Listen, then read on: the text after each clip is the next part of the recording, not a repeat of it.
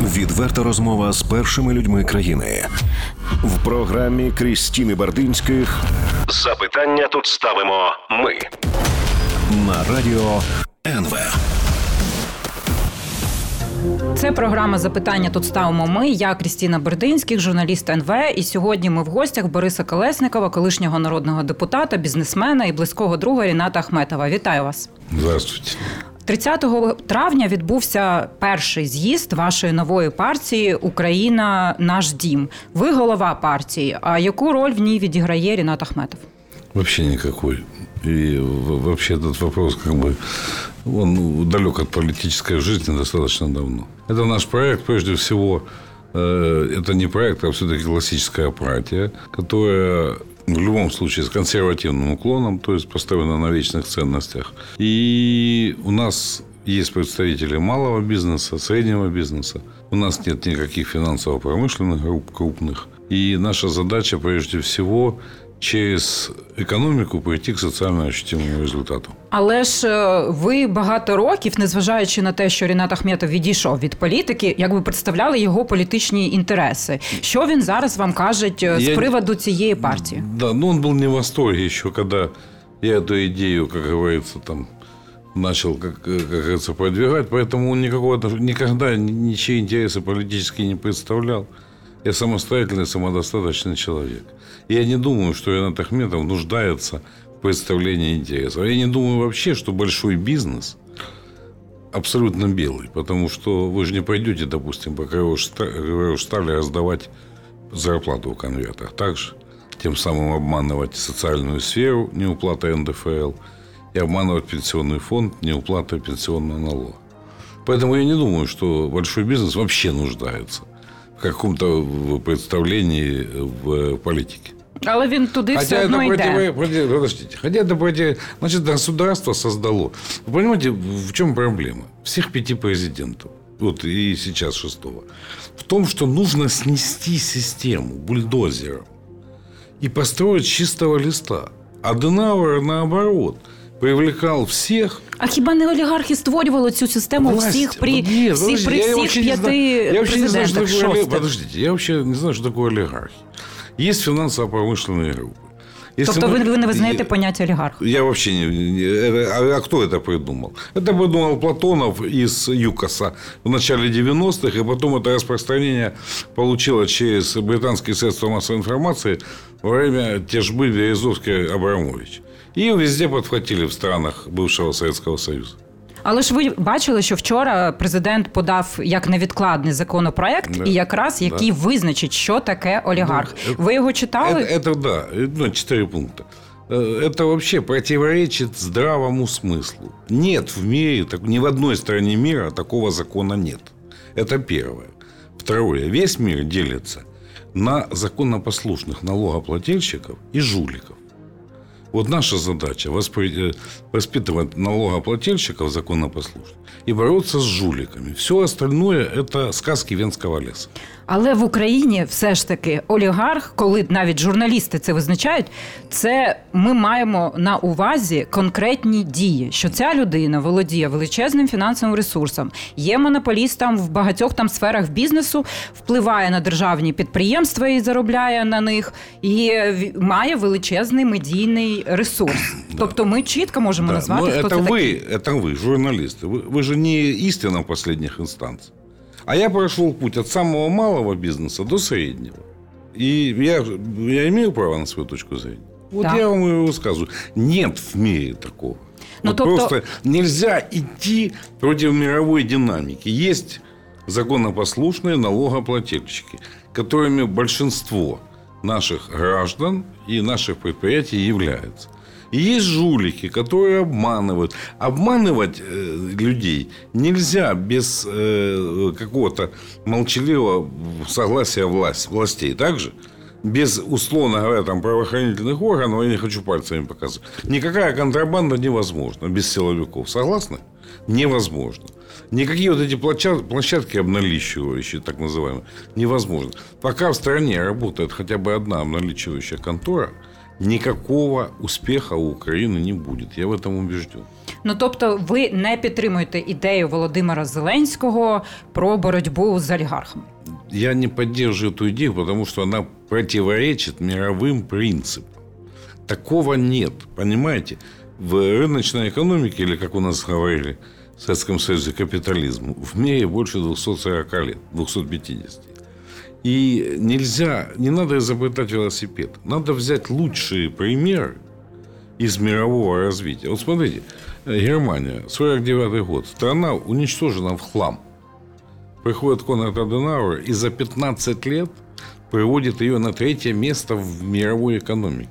Там олігархів зараз Подождите, нема. Япония, Япония. Ну, это посмотря, как посмотреть на, э, э, был, м, как говорится, э, э, Даймлер Бенц в свое время, Крупа. Это такой, знаете, вопрос очень риторический. Если посмотреть на Дональда Трампа, современный пример, если вы имеете в виду связь там, медиа с политикой и с э, большим бизнесом.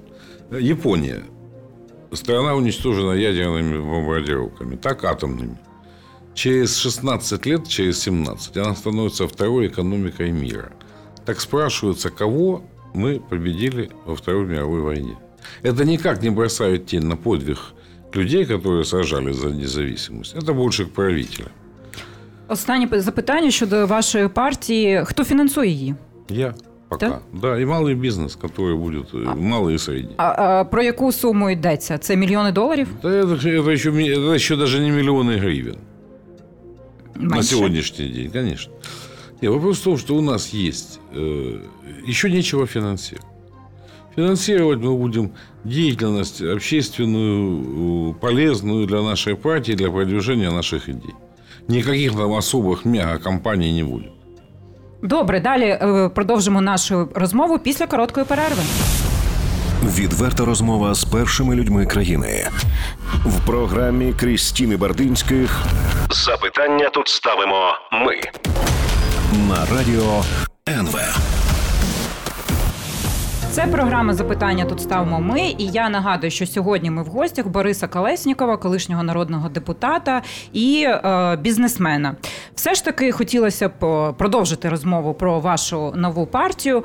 Е, у вас е, був колись опозиційний блок. Ви були одним серед лідерів, е, і він е, програв ОПЗЖ на парламентських виборах. Ви кидаєте цей проект, тому що розумієте, що він більше ніколи не взлетить, і тому треба щось нове.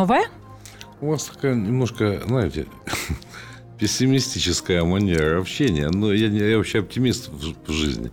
Да, действительно, мы э, в свое время создавали с нашими партнерами оппозиционный блок.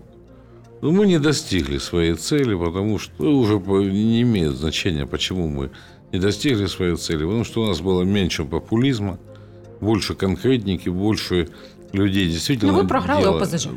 Да, да. Ну ось і Я, тому Да, я не участвовал уже ни в выборах. В 2014 году мне предлагали первый номер в Опоблоке. Я отказался. Я вообще отказался от выборов. я пам'ятаю, але в Да. 19-му ви йшли Да, і програли да, да. кандидату від А, ОПЗЖ на да, мажоритарному окрузі. 2,5% мэру местному я проиграл. И проиграл я лишь потому, что на старте у меня уже было 50%. Наши друзья из э, «Слуги народа» ставили единственного узнаваемого э, КВНщика Донецкого, э, Се- Сережу Сиоху. Я всегда к нему с симпатией относился, потому что он легенда. Соответственно, молодая аудитория ушла, я проиграл эти там 2,5%, э, а Сергей занял третье место. Ну я чому запитую? Ви зараз в свою нову партію берете когось з опозиційного блоку? Нет, мы берем представителей. Мы, я не смотрю вообще на партии. Ну, во-первых, нельзя быть членом двух, двух партий, вы об этом знаете. Я вообще не смотрю на партии. Я смотрю, люди полезны будут идеям консервативным, которые выведут нашу страну на новый уровень. Или нет. А какой они были партии э, за 30 лет, меня уже вообще не интересует. Але ж ви все одно у вас великий політичний шлях, і ви його долали там з багатьма вашими соратниками, людьми, які були з вами в політичних проєктах. Той же там Вадим Навінський. Він був в опозиційному блоці. Чому ви його Да, мы зараз не, не берете? Мы не обсуждали с Вадимом, честное слово. Вілкул. У него сегодня день рождения, и с Сашей мы тоже не обсуждали этот вопрос. Сейчас мы формируем команду, которая действительно способна к конструктивным изменениям в нашей стране. Без изменений, вот без сноса системи. Так ваша кожна партія так казала. Буде зміни, будуть зміни. Ну це можна до кожної партії так казати. Да, ну партія, да, так що Ось значить? просто чому я запитую, хочеться зрозуміти, чим ваша нова е, партія відрізняється від попередніх політичних проєктів ваших же. Ось, У наприклад, меня не яка было ваша... собственных политических проектов никогда. а партія миру і Понимаю. розвитку, А я какое яка отношение? вона ж увійшла в опозиційний блок. Да, це ж но ви она його. вошла. А я какое отношение к ней имею? Ну, а це, і це ж Нет, так так нужно вокруг было 50 партий, всех к нам привязать. Понимаете? Партия решительно поступает и руководствуется мировыми принципами развития. Такой возможности у нас не было. Действительно, многие вещи там на выборах э, 7, 10, 12 годов, которые принесли безоговорочную победу, они были взяты. Ну, я, я писал и программы президентские, и парламентские, и брал мировой опыт. Это касалось прежде всего образования, э, медицины, как самые главные составляющие. И как развивался бизнес с 49 года по начало нулевых в мире. Мы пытались это, смотрите, э, э, что касается образования. Чем Запад силен? Тем, что этим занимается один человек всегда в стране. Допустим, такой, как Швеция, Дания. Вот от, от нуля до первого рабочего места. Почему? Потому что э, только система ценностей и уверенность в завтрашнем дне позволяет родитель- родителям иметь детей. И Запад всегда исходил из простого. Вас было двое, стало трое. А дохода уже не увеличилось ни на один. Что нужно? Нужно внушить мал- маленьким, э, в смысле родителям молодым, для малышей, чтобы они были защищены. Поэтому за первого малыша платили, если вы помните, 4,5 тысячи долларов, эквивалентную сумму. За второго 7,5, а за третьего 15. Еще обвиняли, что будут рожать специально.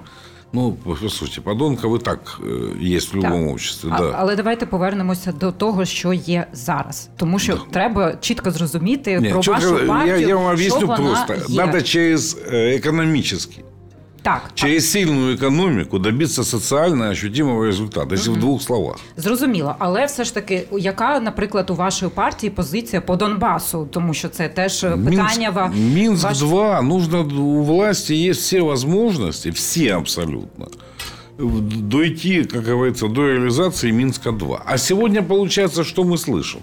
Те, кто подписывал Минск 2, говорит, нет капитуляции. Ну, вы же подписали. Выполняете. Я уверен, что если Минск-2 выполнить без ущерба для украинских интересов, без ущерба, то через 2-3 го- года вообще об этом слово э, в кавычках ДНР, ЛНР вообще забудут. Е, Дивіться, ми ось е, багато брали інтерв'ю на тему Донбасу, там із Кравчуком про це говорили. І зараз, наскільки я розумію, величезна е, чому все застопорилося? Тому що Росія хоче, щоб ми вели прямі перемовини з бойовиками. Ми цього не хочемо. Ви, як політик, думаєте, що з цього приводу треба розмовляти з бойовиками, як хоче Росія, чи ні? Несколько пунктов, подписанные в Минске, как раз показывают, что э, предыдущее руководство страны подписало документ, который заставляет разговаривать. Так давайте говорить о фактах. Мы и тогда были в оппозициях, и сейчас. Я считаю, что... Ви в опозицію до влади нинішньої? Ну, безусловно. А что же мы... впа- Вла- Власть сегодня вообще имеет уникальные возможности во всех отраслях. Потому что у них есть монобольшинство, как такого никогда не было до этого. И, может, больше никогда и не будет. Поэтому ну, мы точно не власть. Также, если не власть, значит оппозиция. Или я неправильно трактую. Я считаю, что любые способы хороши для достижения мира, не ущемляющие украинский интерес. Какими путем это будет достигнуто, это проблемы власти, прежде всего. Но Украина в декабре 1991 года подписала соглашение в Беловежском э, пуще. Вот эти границы, которые прописаны, границы Украинской ССР, они незыблемы. А все остальное можно обсуждать. Далі про Донбас і не тільки поговоримо після короткої перерви. Відверта розмова з першими людьми країни в програмі Крістіни Бардинських. Запитання тут ставимо ми на радіо НВ. Це програма запитання. Тут ставимо ми. І я нагадую, що сьогодні ми в гостях Бориса Колесникова, бізнесмена, колишнього народного депутата і колишнього віце-прем'єра. Ми продовжимо розмову про ваш новий політичний проект. Яка ваша позиція щодо мовного питання? Ви будете знову просувати російську мову в Україні? Чи як? Жодного разу я її не просував. Ну як Це, це? по-перше, джесті мови. Первое. Есть Конституция, где четко написано, что украинский язык, украинский язык, есть государственный. Это вообще не обсуждается. Единственное, на чем я всегда настаивал, что есть страна огромная, есть местные особенности. Поэтому, если у местных советов, желательно областных, есть э, выраженное общинами, ну, то есть громадами, мнение, что можно ввести региональный язык, пусть вводят. Это их право. Вот Ну тобто, все одно ми повертаємося Подождите, до давайте, того, давайте мы з вернемся чого к у нас Конституции. були і давайте, конфлікти. Давай, нет, это конфликты навколо не... мови. Это все навязали. Вообще все конфликты начинаются с нашей Украины с 2002 года. Это они посеяли вражду и раскололи Украину. Именно они. И все их сегодняшние клоны. А партія регіонів Не, нічого вообще, не не, зробила. партия регионов еще, Свята. партия регионов еще на свет. Партия регионов еще 15 тысяч человек было. На тот момент, когда наша Украина уже раскалывала страну на, на две части. Вы посмотрите выборы 2002 года, поднимите, пожалуйста. И посмотрите, какие у них лозунги. Ну, Тобто про Тогда 2014 еще- рік тогда- взагалі подождите, партія регіонів... В 14-му е, надо было еще пройти. А как говорит господин Саакашвили, чтобы так жить, как в 2013 году, надо еще 20 лет работать. Давайте, как говорится, мухи отдельно, котлеты отдельно. Язык государственный один. Но и одни страны не используют, тут, допустим, та же Канада, не используют это лоббизмом, нажить, как говорится, наживать собственные э, политические дивиденды за счет языков. Мы же говорим, язык один, украинский. Все украинский. Его должны знать абсолютно все. Но если действовать по мировым принципам, в том числе демократическим, то в стране такая ситуация сложилась не сегодня, а в 91 году, что многие люди, многие люди русскоязычные, немного в э, За- Закарпатье владеют венгерским языком. Это же не мы с вами придумали. Это так из осколков Позиція империи вашої Бог нам дал. Партії зрозуміла. Єдина державна Є- мова да, єдин- українська, да. регіональні, якщо вирішують місцеві ради. Мировые так, рады, ось да. з позиції Да, щодо мов. да. Інше Но вы запит- же не забывайте, что самые лучшие вузы нашей страны, они украиноязычные. Поэтому все наша молодежь будет знать на 100% украинский, иначе у нее нет будущего. Як ви оцінюєте кроки РНБО і запровадження санкцій проти Віктора Медведчука, якого підозрюють фінансування тероризму? Ну, у меня нет никаких аргументов. э, И подтвердить или не подтвердить. э, Але самі СНБО дії виднее. РНБО. Вы знаете, я, я все-таки хотел, чтобы мы продвигались в правовом поле. Понимаете, в правовом поле есть правосудие, также есть судебная система, которая должна определять, кто-то виноват, кто-то не, не виноват. Поэтому я считаю, что без судов никакие серьезные, как говорится, ни, вообще ни- никакие действия невозможны. Другой вопрос, как построить честное правосудие. Е, А закриття телеканалів Медведчука? Я вообще противник любого давления на средства массовой информации. Ни какого Медведчука, ни, ну, Медведчук точно не герой моего романа, мягко говоря. Вот. И любые средства массовой информации. А завтра новое время кому-то не понравится. Может такое быть? Ну, ми приходили, пам'ятаєте історію з кореспондентом, е, і Да, що робили да, да, ваші да. з партії регіонів А з ж- нашим а- е, а- виданням. А что же робило? А, ну, одну секундочку. Так. Ваши издания б- были проданы за космические деньги, которые по оценке западных специалистов в 4-5 раз завышены. І хотіли, щоб вони Людям- померли, а ми людям- не померли, людям- вижили людям- і продовжуємо, продовжуємо розмову з не, вами. подождите, вы, вы так вы, вы давайте. У партии регионов есть много недостатков, масса. Ну и масса достижений. Понимаете? Поэтому так огульно говорить, взять, продать э, медиахолдинг за сумму в 4 раза повышая рыночную цену, и, цену, и, и вообще не, это же вы продали не партия регионов. Сергію Курченка, так. Да. Але ми знаємо, при кому якраз при Януковичу він Вот і злетів. Але вы давайте повернемось наберите до Сергея сьогодення. Курченко, он с вами пообщается. А ви Я его, спілкуєтесь з Сергієм я его Курченко? видел один, один раз в жизни, один раз в жизни в Харькове на футболе. На металісті, так? Да. А, Повернемось до сьогодення. Після закриття телеканалів е, Медведчука залишається телеканал наш, якийсь такий м, з проросійською, я б так сказала, позицією.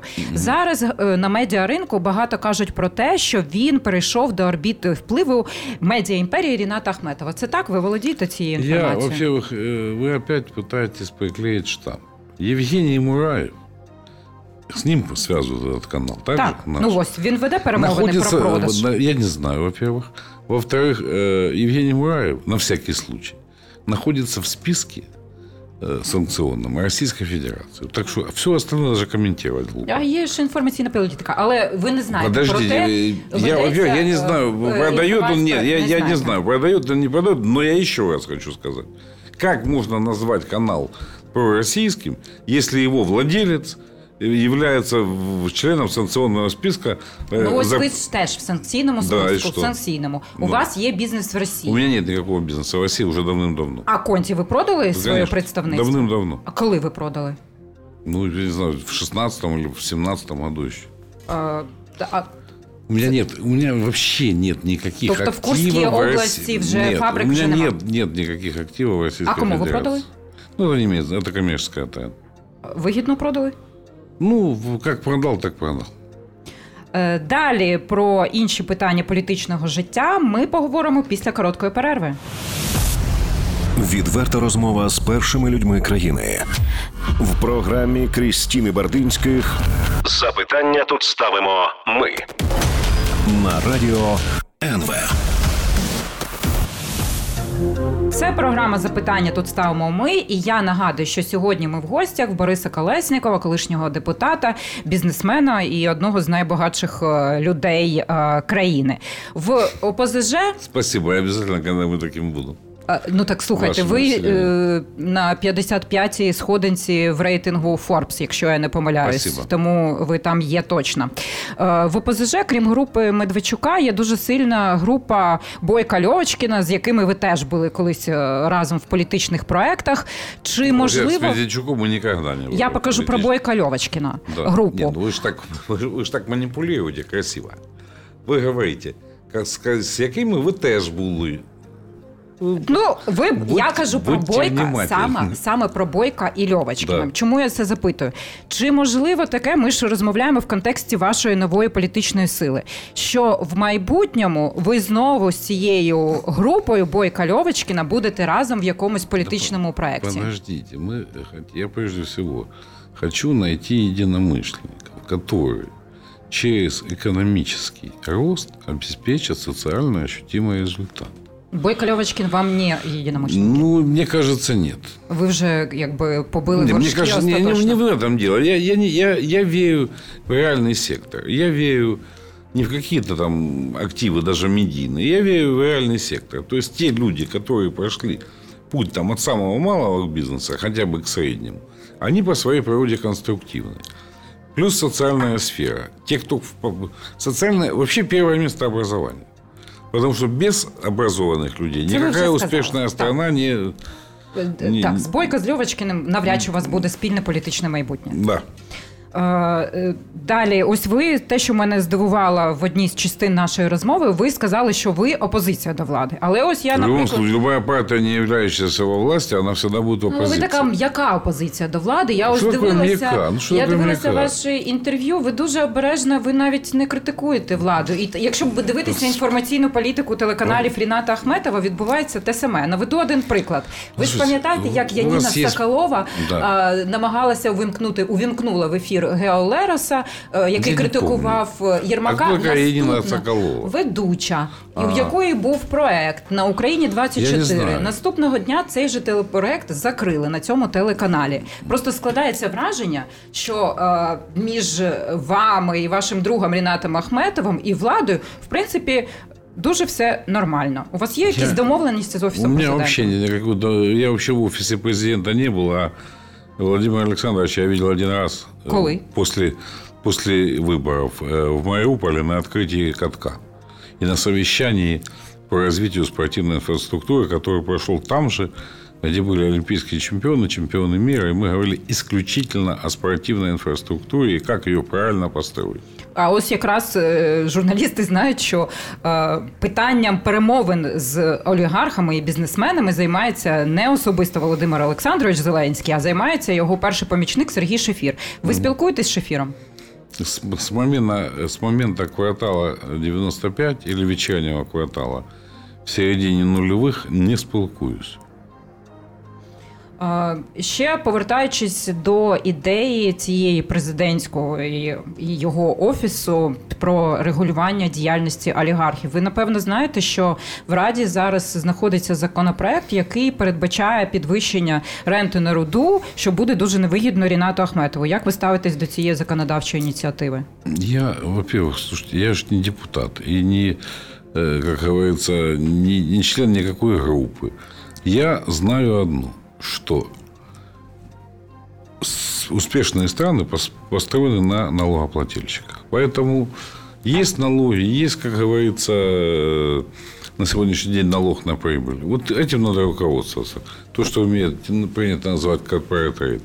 Есть НДФЛ, то есть частный налог. Вот на него страна рассчитывать должна. Чем выше будет, э, чем выше будет э, доходы, тем больше будет прибыли. Чем больше будет прибыли, тем больше будет налогов. Я пытался налоги снизить. И даже на больших переговорах МВФ мне удалось их убедить. Только не за один день, с 19 до 16. Я вообще сторонник 15-15-15, хотя у болгар 10-10-10. То есть, Европейский Союз дал болгарам не рыбу, а удочку. Так вот, я за удочку для Украины. А то, что вы говорите, это вообще частный случай. Частные вещи. Ну, в принципі, ви не проти?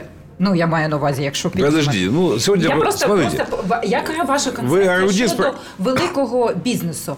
Треба Бізнес должен платити налоги. І більше да, але які, які на податки? Ось в тому то и смотри, справа. Смотрите, смотрите, вот, вот как вот вы же посмотрите, вот много полезных вещей. Особенно я всегда считал новое время.